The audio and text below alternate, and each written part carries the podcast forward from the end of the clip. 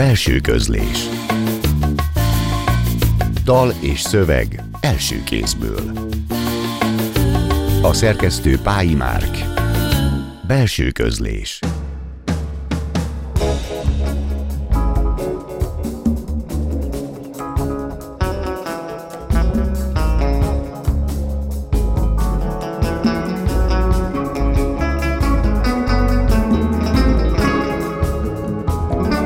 Jó estét kívánok! A Klubrádió zené és irodalmi műsorának mikrofonjánál Szegő János köszönti Önöket. Ebben a műsorban már megszokhatták, hogy hétről hétre egy költőt vagy egy írót látunk vendégül, aki felolvassa friss szövegeit és magával hoz azokat a zenéket, melyek élete vagy pályája szempontjából meghatározóak voltak. A mai vendégünk Gazdag József író, újságíró, talán így folytathatnánk a sort, és köszönjük szépen, hogy elfogadtad a meghívásunkat, Jóska. Kezdjünk is egy meta kérdéssel. Te profi rádiósként mennyire szeretsz a mikrofon és a stúdió túloldalán lenni, mint például most? Én is köszöntöm a kedves hallgatókat, és köszönöm a meghívást. Semennyire, hogy röviden válaszoljak, tehát hogy sokkal inkább fekszik nekem az a szerep, vagy az a pozíció, amikor én teszem fel a kérdéseket. Számodra mi a rádió legnagyobb varázsa? Van erre valami jó válaszod, vagy majd most kitalálsz egyet? Évek, éveken át dolgoztam rádiósként, a, a Pozsonyi Pátria a rádió szerkesztőjeként. Nem voltak ilyen definícióim, hogy, hogy uh-huh. kiábrándítsam.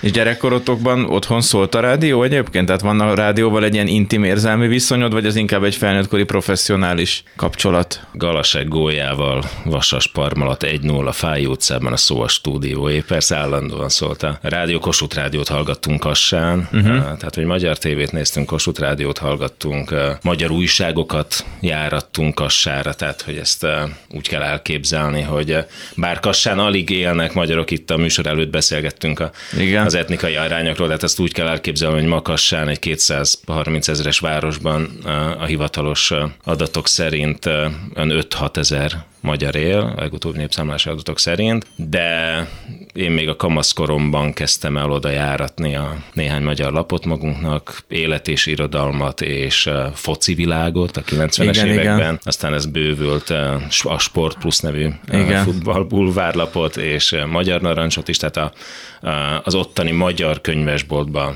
járattam, és az volt az előnye, hogy néha már szombaton ott volt az a heti, tehát nem kellett egy hetet várni rá. Amit a nyomdafesték elbír, ahogy a Bocsák Miklós főszerkesztette, Sport Plusnak volt az Igen, de ez valamikor ez a 90-es és a 2000-es évekről beszélünk. Tehát most Komáromban élek, Észak-Komáromban, és ott meg viszonylag egyszerű a dolgom, mert csak átsétálok a hídon, és megveszem a magyar Igen, igen, sajtót. ez kicsit könnyebb. De legyünk a kezdőkörben még egy kicsit kassán. Az a kassa, hova te születtél, és mondjuk Márai Sándor kassája, és a mai kassa, ezek a különböző kassák mennyire fedik le egymást, tehát milyen kassarétegek vannak a számodra, és mondjuk Márai mennyire egy kulcs neked ehhez a egykori szabad királyi városhoz? Hát kevéssé fedik le egymás, sőt, valószínűleg az én kassaképem is más, mint volt mondjuk az iskolai osztálytársaim kassaképe, egész egyszerűen azért, mert én belvárosi gyerek voltam. Tehát, hogy mi a Dómtól, a Szent Erzsébet székesegyháztól olyan négy percnyire uh-huh laktunk Kassán. Igaz ugyan, hogy már ilyen toronyházban, tehát az volt az óvároshoz legközelebbi toronyház. Ezt úgy kell elképzelni, hogy mondjuk a 70 család lakott ott, és abból, abból négy volt magyar, ha jól emlékszem, abból a 70-ből. Tehát, hogy ilyenek az arányok, a nemzetiségi arányok Kassán. Tehát, hogyha lakótelepi gyerekként nőttem volna fel, nyilván más lenne, de hogy én ilyen belvárosi, óvárosi gyerek voltam, úgyhogy számomra Kassát ott a főutca és, és környéke jelenti. Hogy mennyire más, mint, a, mint mondjuk Márai kassa, vagy a két világháború közötti kassa, ma már szinte nyomokban sem lehet felfedezni azt, hogy létezett valaha egy, egy olyan kassa, ahol egy erős, öntudatos magyar polgári uh-huh. réteg élt. Ennek, ennek nyomai sincsenek már. Tehát, hogy annak a kassának, amely, amely még túlnyomó részt magyar nyelvű volt, tehát a 40-es évek elején a, a népszámoskor még 70% fölött vallották magukat magyarnak az emberek, és egyidejűleg több kassai újság jelent meg egyszerre, és így tovább.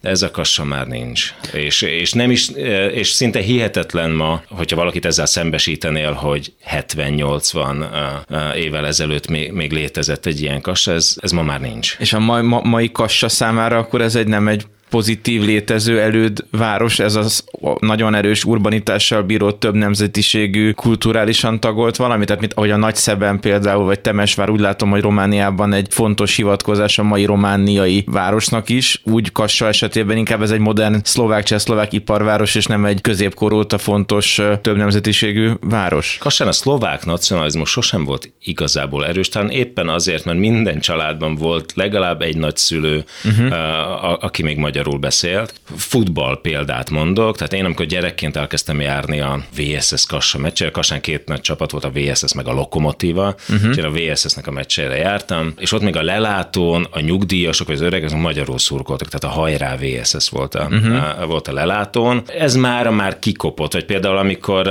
megszűnt Csehszlovákia, külön vált az ország, de egy ideig még közös válogatott folytatta a selejtezőket. Igen. És ez a 93-90, ez a 94-es világbajnokságra való kijutás. Igen. És már két külön ország volt, de a válogatott, mivel közös válogatottként kezdte el, úgy is kellett befejezniük a selejtezőket. Ki jutottak. És akkor nagy ké- utolsó meccsen ö, csúsztak csak át, és nagy kérdés volt, hogy hol játszák azokat a meccseket. De Pozsonyban nem vihetik, mert akkor a csehszlovák himnusznak a cserészét ki fogják fütyülni. Uh-huh. És értelmszerű volt, hogy akkor Kassán kell lejátszani. Azért, mert Kassa mindig, Kassa valahogy Prágához mindig közelebb állt, mint Pozsonyhoz. Uh-huh. És Kassán létezett ilyen csehszlovák nosztalgia a, a, az ország különválása után. És szóval, hogy ott, ott mindig egy ilyen, egy fokkal enyhébb volt, tehát nem voltak annyira erősen jelen a közbeszédben sem ezek a nacionalista beidegződések. Azt nem mondom, hogy nem érezte az ember néhányszor azt a magyarsága miatt, hogy másodrendű állampolgár, mert ez Kassán is létezett. Uh-huh. Tehát, hogy amikor én megint focis példa, tehát amikor gyerekkoromban versenyszerűen fociztam Kassán, akkor ott az öltözőben szitok szó volt például az, hogy magyar. Rólam nem is tudták, hogy én magyar iskolába járok, vagy tehát, hogy én ilyen uh-huh. csendes uh, hallgatok gyerekként, de hogy szóval hogy ez így, így létezett, ez a verbális. Uh, és hihették azt, hogy csehszlovákul hallgatsz, és nem magyarul, ahogy egy Kosztorány egyik verse van, hogy magyarul meg svédül hogyan lehet hallgatni. Mi pont Prága felé fogunk tovább menni, de előtte elugrunk a Balatonhoz, legalábbis a Balaton egy számához. Balatontól, azaz Vig Mihálytól jön az Eljön című szám, és utána folytatjuk a beszélgetést a belső közlésben. Eljön,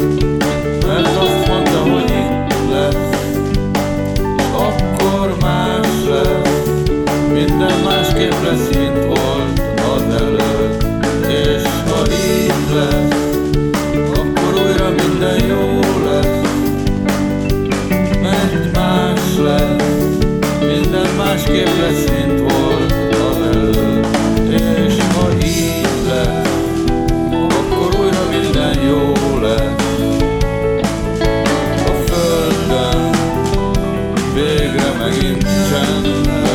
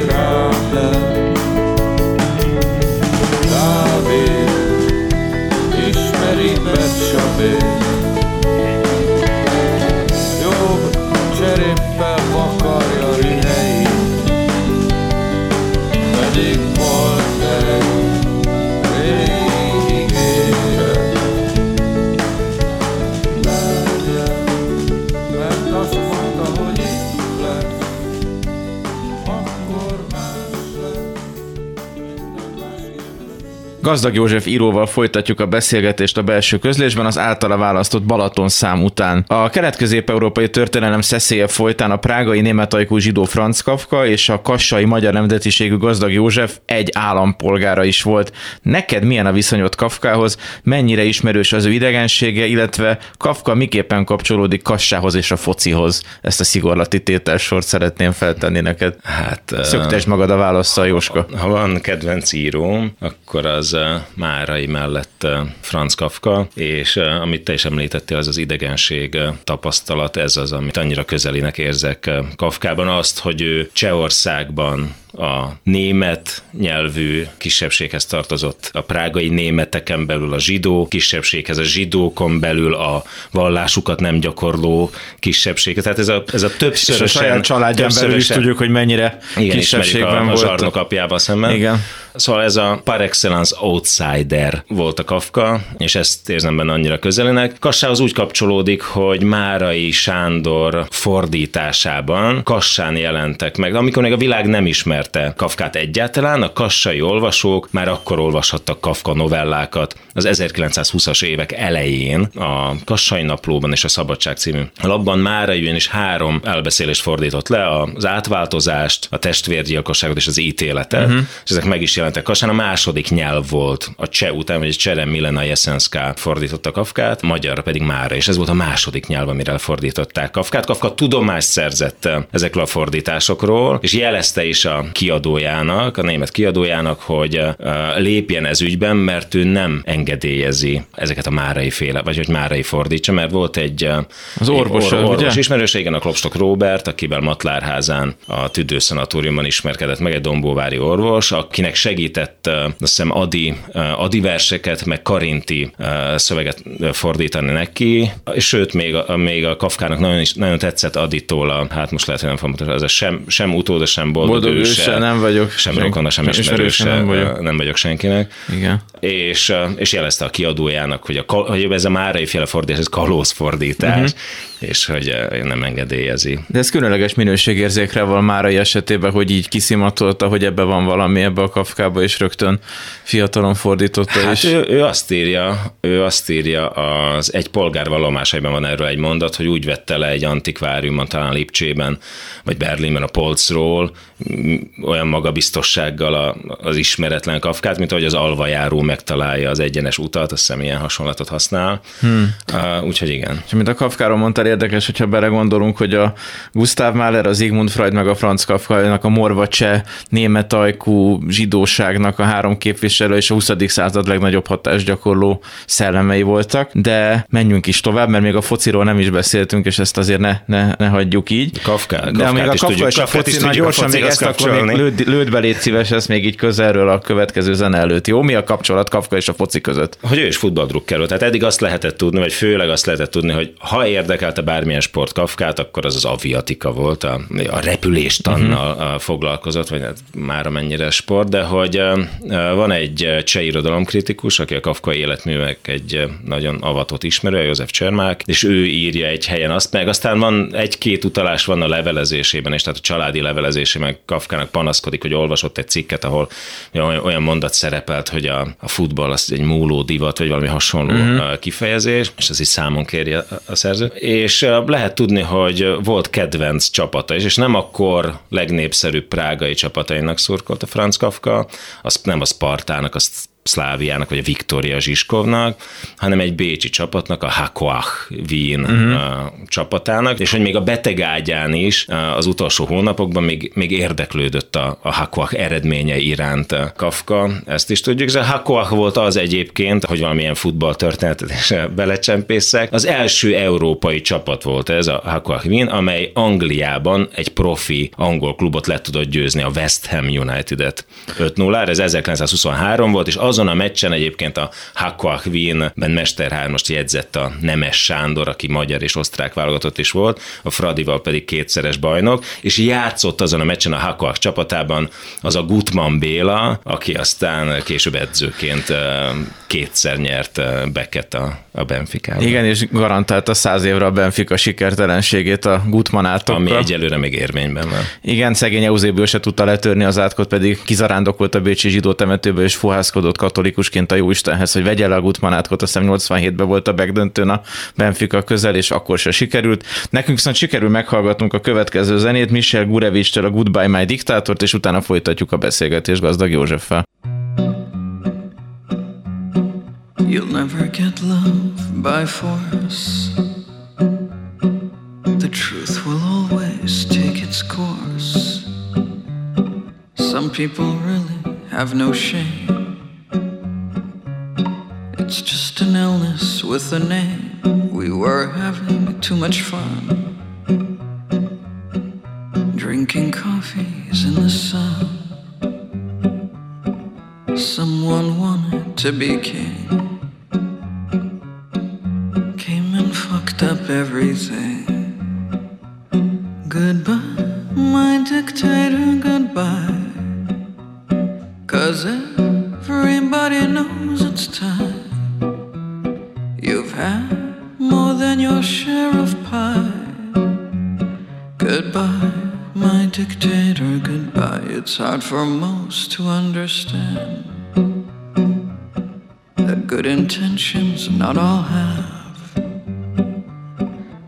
Must we always stand on guard when there is love and there is art? we were having too much fun. Drinking coffees in the sun. Yesterday life was divine. But now we're going back in time. So goodbye, my dictator, goodbye. Cause everybody knows it's time You've had more than your share of pie. Goodbye, my tormentor, goodbye. Goodbye, my dictator, goodbye. Cause everybody's sick and tired. die. Goodbye, my dictator, goodbye.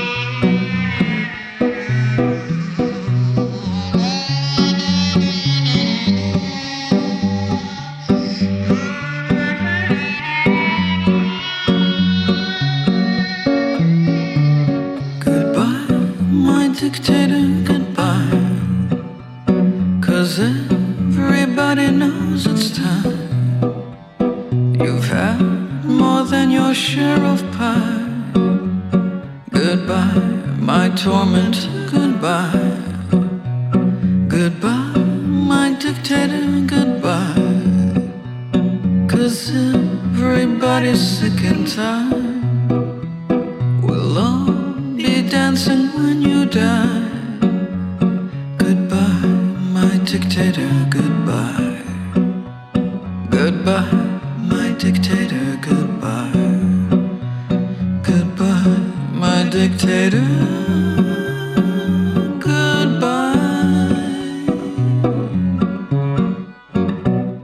belső közlés majadásának vendége Gazdag József író, és akkor beszéljünk a futballról. A futball és a futball függőség szakértője is vagy, és ha jól emlékszem, nem kellett a szomszédba menni, hogy egy futbalistával találkozzál, mint hogyha a szomszédotokban is már egy focista lakott volna. Így van, Ján Kozák, a, a egykori csehszlovák válogatott, aki 1980-ban bronzérmet nyert az Európa-bajnokságon, 11-esét is belőtte a, a, az olaszok ellen, és akit kétszer is Csehszlovákia legjobb focistája választott, na, ő lakott a tizediken, mi laktunk a hetediken uh-huh. Kassán, e, ők meg a tizediken, hogyha a liftbe többször találkoztunk, amikor nem tudom, vittem le a szemet, megállítjuk, amikor a jánkozákhoz szálltam be. Ez ma már elképzelhetetlen, hogy egy ilyen e, társadalmi státuszú illető e, Igen. ott lakjon a prolik között, úgymond, de hogy, hogy ez 80-as évek elején, a közepén ez még, ez még kassán így volt. A futball függő az a játékra, vagy a szurkolásra lesz addiktív, ha lehet ilyen distinc- distinkciót tenni szerinted? Tehát maga a játék az, ami ennyire bevonza, vagy már egy idő után a játékról leválik a szurkolásnak a ontológiája? Hát szerintem is-is. Tehát hogy nagyon fontos az is, hogy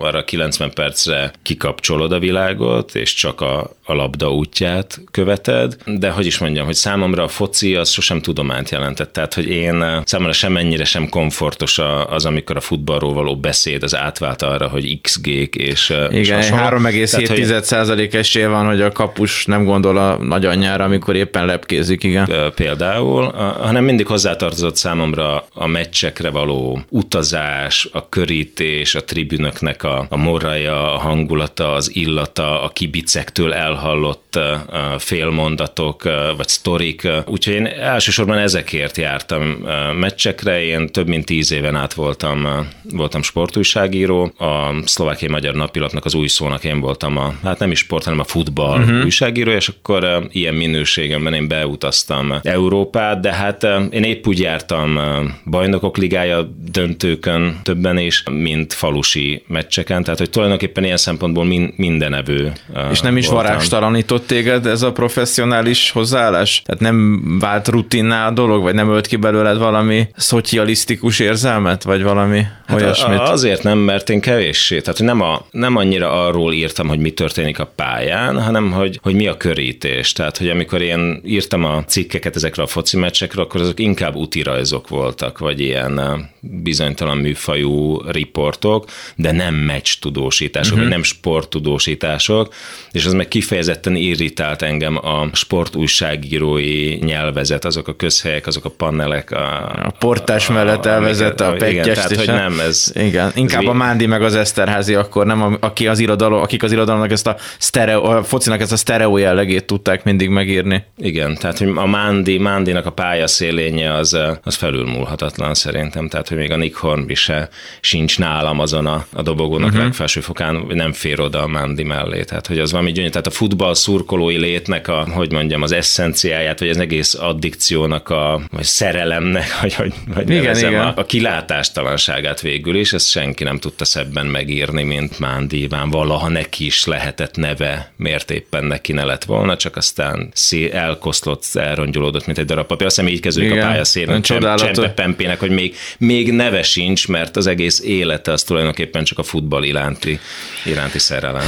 Csaba Gyöngye. Egy titkos kedvenc játékos nevét mondjat, kérlek, és utána olvast fel azt a szöveget, amit magaddal hoztál nekünk ide a stúdióba. Egy olyan kedvenc játékos, aki mondjuk nem a Messi vagy a Ronaldo, hanem mondjuk kevésbé ismert talán a nagy közönségnek. Az elmúlt 20-25 évből. Én anglomán vagyok, ezért ám meglepő, hogyha azt mondom, hogy Pirló például. Uh-huh.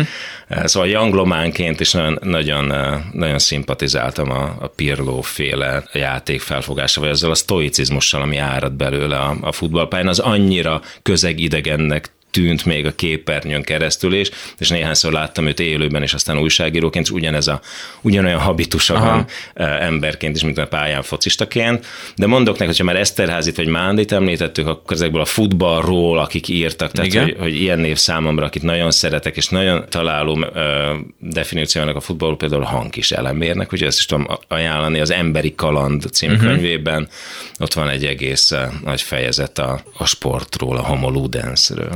Tehát akkor most én ilyen intelligens emberek, mint Pirlo és is elemér után, akkor megkérnélek intelligensen, hogy olvast fel azt a szöveget, amit magaddal hoztál, és utána a zene, és aztán beszélgetünk tovább. Ez egy részlet lesz egy eh, készülőben, mert elég régóta készülő regényből, amelynek az a címe, hogy eh, ketten, akik látták a rókát. Különös, mondta a bíboros. Honnan kerül ide egy róka? Talán megszökött az állatkertből, eminenciás uram, felelte a sekrestjés, miközben föladta rá a palástot. De hiszen nincs is állatkert a városban, mondta a bíboros. Akkor egy cirkuszból, eminenciás uram. Tudtom, ma a cirkusz sincs, mondta a bíboros.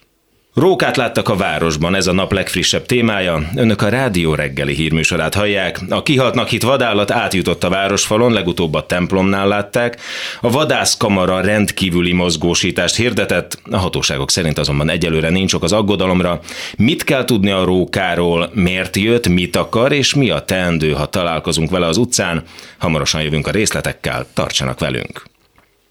Arra már gondolni sem merek, mondta a bíboros a sekrestésnek, hogy a róka esetleg bejutott a templomba. Ilyesmi nem fordulhatott elő, eminenciás uram, felállt a sekrestés. De mi van, ha mégis? Ha valami fondorlattal bejutott és jelenlétével beszennyezte a szent falakat, ha felszaladt az oltár lépcsőn és összepiszkította a szőnyeget, ilyesmi nem fordulhatott elő, eminenciás uram, ismételte meg a sekrestés. A rendőrségre egymás után érkeztek a bejelentések. Róka játszótéren, Róka víztoronynál, Róka plébánia udvarán. Egyesek látni vélték, amint az úszoda felé igyekezett, mások a vasútállomás előtti parkban figyeltek föl egy gyanús állatra, amely ügető mozgással haladt a postahivatal irányába.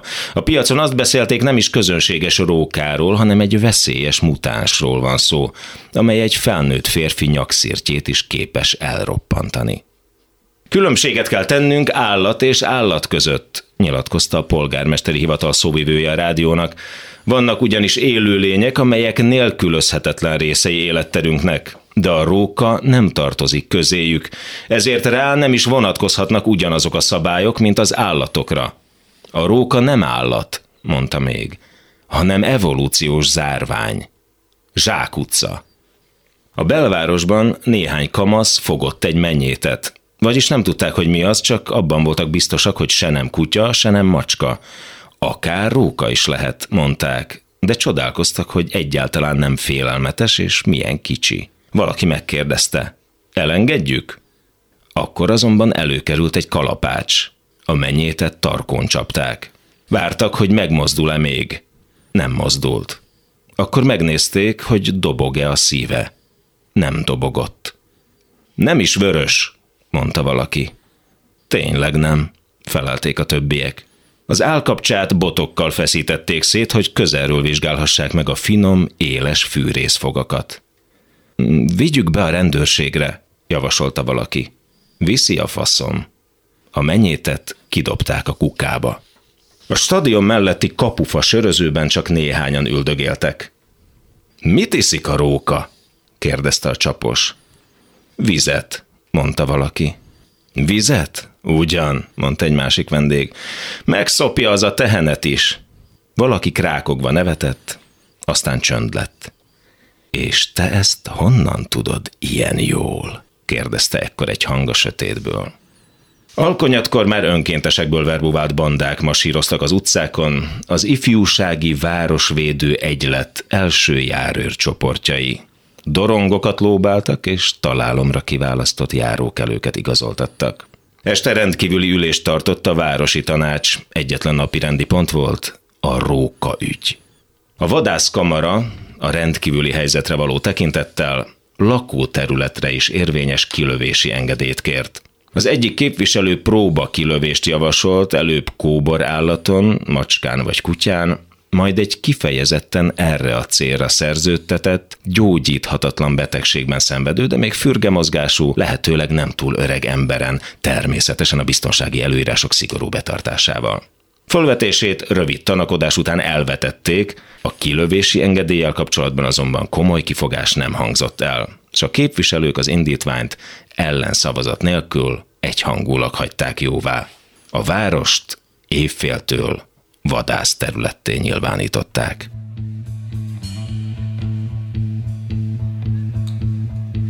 Zöld sárga, hangyák lejárata, tollas gyík szemébe, áll egy kis leányka, darazsak harcolnak, fogaik csattognak, halálos sebeket ejtenek eleget.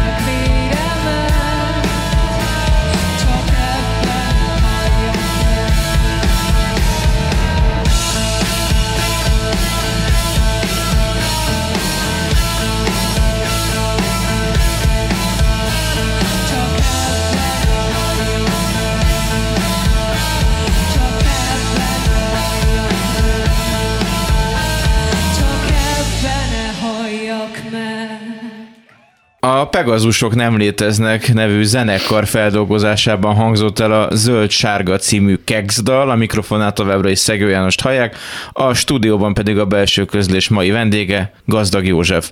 Miből hallhattuk most ezt a részletet? Egy készülő regényből, amely, Opus, legyünk választékosak. amely elég régóta készül, uh-huh. mert hogy amióta két gyermekes családapa vagyok, azóta átrendeződtek az életemben a fontossági sorrendek, és uh, halassan is, de készül ez a kézirat. Ugye a pályádat prózaíróként kezdted, elbeszélés köteted a kilátás az ezüstfenyőkre annó Brody díjat is kapott, és utána, mintha íróként hallgattál volna, nem tudom, hogy ennek szakmai, magánéleti, egzisztenciális vagy milyen okai vannak, de a következő könyved jóval később, a általam nagyon szeretett fúzval függőséget feldolgozó önéletrajzi tárca kötet volt. A kettő között mi történt, hogyha erről lehet beszélni, illetve hogy ez a regény, ez mennyire ugyanannak a gazdag Józsefnek a műve, aki ezt annó ezt a novellás kötetet írta, vagy nagyon sok mindenben változtál, és lecserélődtek az írói sejtjeid is, vajon? Hát uh, talán az is közrejátszott ezekben a nagy szünetekben, hogy egyrészt az, hogy akkor nyilván nem volt mondani valóm, uh-huh. És Van, akit ez nem szokott zavarni az írásba egyébként, bocsánat. Má- másrészt meg, hogyha, hogyha volt, akkor azt újságíróként írtam meg, és sokkal nagyobb közönséget tudtam direktbe megszólítani, ami, ami hát fontos volt számomra. Tehát említettem, hogy az új szónál voltam, uh-huh. jelenleg is a, jelenleg a vasárnap uh, heti lapnál uh, dolgozom, ez a legnagyobb példányszámú uh, magyar lap uh, Szlovákiában, kb. 60 ezer olvasóval, ilyen olvasótáborral, ami hát bizonyos szempontból a, a felelősség, ugyanakkor a külön motiválja is azt az embert, vagy, arra az embert, hogy tehát amikor egy ilyen, ilyen nagy olvasótáborhoz tudsz szólni, annak mintha más lenne a tétje. És hát van ez az íróportré sorozatod, bocsáss meg, hogy szabadba vágtam, ahol ezt az edukatív szempontot nagyon szépen lehet érezni, hogy olyan módon informálni a nagyobb olvasó közönséget magyar írók, vagy írók életéről, életrajzáról, pályarajzáról, hogy az közérthető legyen, informatív, és megismerjék valamennyire. Én legutóbb pont a napokban, hogy a születésnapos József Attiláról írt dolgozatodat olvastam. Itt pont ez izgat, hogy ezt a közszolgálatiságot, ezt az információ átadást miképpen lehet eszéisztikusan megvalósítani? Hát egyrészt ez, a másrészt pedig az, hogy, vagy azt kutatom ezekben az írói életrajzokban, hogy hogyan próbáltak szabadságdeficites időkben, hogy ilyen uh-huh. eufémisztikusan fogalmazzak, tehát hogyan próbáltak túlélni, vagy melyek, melyek voltak azok a minták, vagy, vagy modellek, magatartás modellek, amelyek hogyan működött a belső emigráció uh-huh. egyeseknél például. Hogyan működik az, hogy minél kevesebb kompromisszumot kös az életben, de azért, vagy hát kös kompromisszumot, de azért autentikus maradjál. Úgyhogy inkább... inkább Sziszegve se szolgálja aljas. Aljas nyomorító hatalmak. Igen, de hogy a Nemes Nagy Ágnestől kezdve a, a Máraig, hogy sikerült-e egyáltalán valakinek nemet, nem kollaborálni a, hatalommal, és hogy ennek milyen módozatai voltak. Hát elég keveseknek sikerült a Hanvas Bélától a Petri Györgyig, de, de valóban ez egy nehéz lecke volt a kelet-közép-európában. De Márainak például, akit az elején beszélgetés elején említettünk neki, igen, mert neki ő... például igen, még akkor is, hogyha hogyha nyilván egy borzasztó sors volt magánemberként, a legnépszerűbb magyar íróból egy, hát tulajdonképpen senki által, vagy, vagy kevesek által olvasott íróvá válnia, tehát egy nyelvi süketségben élt ő aztán évtizedeken keresztül az emigrációban, és voltak periódusok az életében, amikor amikor önköltség, tehát saját költségen jelentette meg a, a, a könyveit, és postázták a feleségével együtt a, mm. a, az előfizetőknek. És még halálában se kollaborál, amennyiben mostanra igencsak lefordult egy hatalmi ideológia már a egykori étoszáról és szövegeiről, azért ezt az elmúlt tizenvalányiben láthatjuk, hogy a zárójelbe tett polgár Pró- hogyan lett nem kompatibilis Máraival. Hát próbáltak belőle emblematikus írót faragni, igen, tehát az antibolsevizmusa egy ilyen erős hívó szó lehet, csak aztán valószínűleg, ahogy a naplók kéziratét is megismerték, a Helikon kiadó Igen. nál jelent meg 18 kötetben a teljes Márai napló sorozat, ami szerintem az életmű csúcsa egyébként, Márai maga sem volt túl jó véleménnyel a, a, a regényeiről, nem is engedte például, hogy a gyertyák csonkig égneket megfilmesítsék, mert nem tartott. Tehát ilyen nyekergős, dallamos márai hangot említ ő maga a, a saját regényeiről, és sokkal inkább tartotta fontosnak azt, hogy a naplókban reflektáljon a világra. Tehát miután ő nem lehetett már újságíró az emigrációban, mert az emigráns lapokhoz különböző, vagy lapokkal különböző okok miatt nem tartotta a kapcsolatot, azokat ilyen dilettánsoknak, meg ilyen széljobber elhajlóknak hát, tartotta. Uh, és akkor ezért ő naplód, illetve a Szabad Európa Rádióban voltak a, a heti felolvasásai, és ezért ő naplót írt, és ezekből a naplókból azért nagyon világosan kitetszik, hogy már egy uh, amennyi, tehát amilyen élesen uh, ostorozta a bolsevik világrend, éppen olyan élesen, uh, vagy, vagy kíméletlenül szólt oda az általa álkeresztény neobarokknak nevezett rendszernek is. Hát igen, a 44-45-ös naplója az egyik legpontosabb leírása ennek az egész, egész kurzusnak. Most hallgassuk meg a következő zenét, a Novel Vogue-tól az All My Colors-t, és utána még egy beszélgetésre térjünk vissza.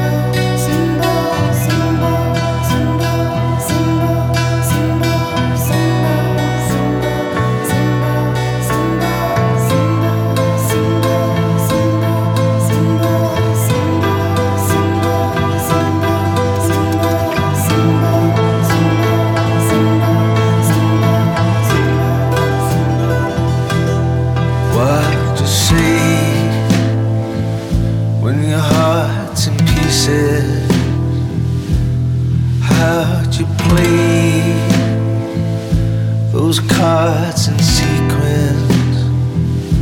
That box you gave me burned nicely. That box you gave me burned nicely.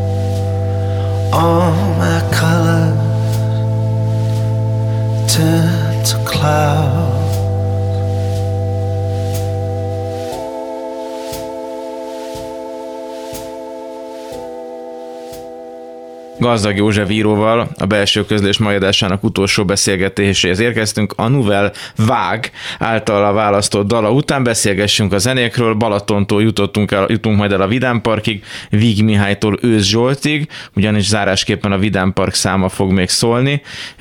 Milyen motivumok mentén választottad ki ezeket a zenéket? Hát a Balatont és Víg Mihályt nagyon szeretem. Ősszel megnéztem itt az Ott Torony volt című uh-huh dokumentumfilmet is Víg Mihályról, a, a kevés önazonos underground személy egyikének tartom Víg Mihályt, és ezért választottam a, a értelmszerűen a Balatont. Voltam is akkor ősszel egy Balaton koncerten. Nem vagyok koncertjáró ember, mert hogyha túl sok ember van kevés helyen, akkor az így feszélyez engem. A stadionban nem, nem ez van. Stadionban nem ez van, bár, bár egyébként, a, tehát hogy általában olyan meccsekre jártam, ahol meg tudtam találni a tribűnnek azt a, a szegletét, ahol nem szotyoláztak a nyakamba. A tribűnök árnyékát. De hogy szóval koncertekre kevésbé járok, de például Balaton koncerten voltam ősszel Budapesten, és a záró, záródal pedig egy vidám park lesz. Igen, az amikor, amikor a 90-es évek közepén én Pozsonyba kerültem egyetemre, egy teljesen idegen közegben, nem is ismertem ott senkit, és akkor egy két kazettám, két kazetta volt nálam, egy Nick Cave, meg az Ugata Krisztinek a világhamvasztó című albuma, és az Ugata Krisztinek az Őz Zsolt volt a, az énekese, őzike, és akkor ezek a ezek jelentették a, a számomra ezek kazetták a társaságot, és később a Vidám Park nevű együttese volt a, az Őz Zsoltnak. Hát egy nagyon szomorú példája annak, hogy hogyan lehet, vagy hogy milyen könnyű kisiklani ebben az underground világban.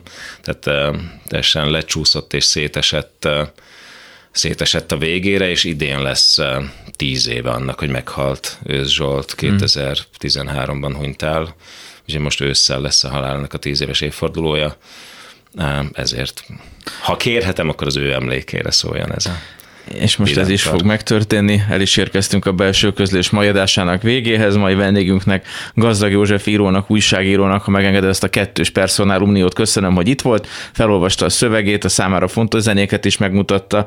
Jövő héten is tartsanak velünk, akkor Sirokkai Mátyás költővel várjuk Önöket, zárásként pedig hallgassuk meg most a már említett hátralevő zeneszámot a Vidám Parktól és ő Zsoltól, én pedig a szerkesztő Pályi Márk és a hangmérnökök Csorba László és Lantai Miklós nevében is búcsúzom. További szép estét kívánok, a műsorvezetőt Szegő Jánost hallották. Elévül végül ez az év is, és felépül bennünk a leépülés. Eloszlik, aztán szerte foszlik, testünk minden szelít, titkos és megtámadják a feltámadást, és eltörlik a feltörést. De ha ez sem elég, mit csinálnak velünk? Majd törvényé teszik az eltűnést, ugye édes,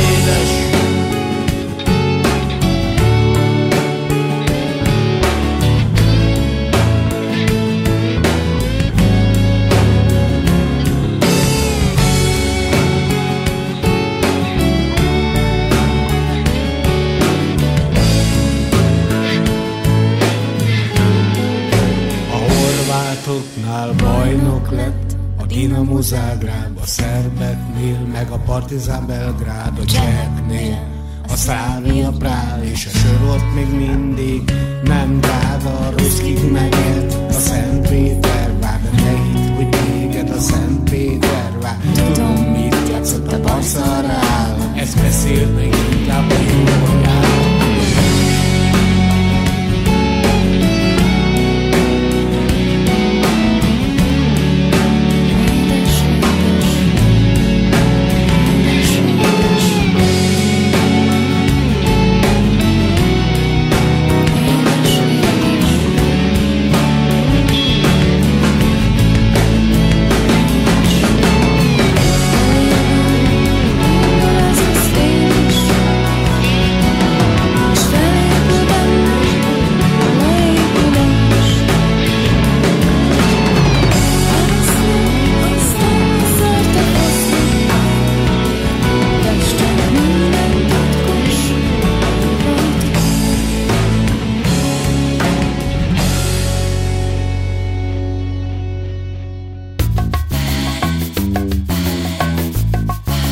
Belső közlés.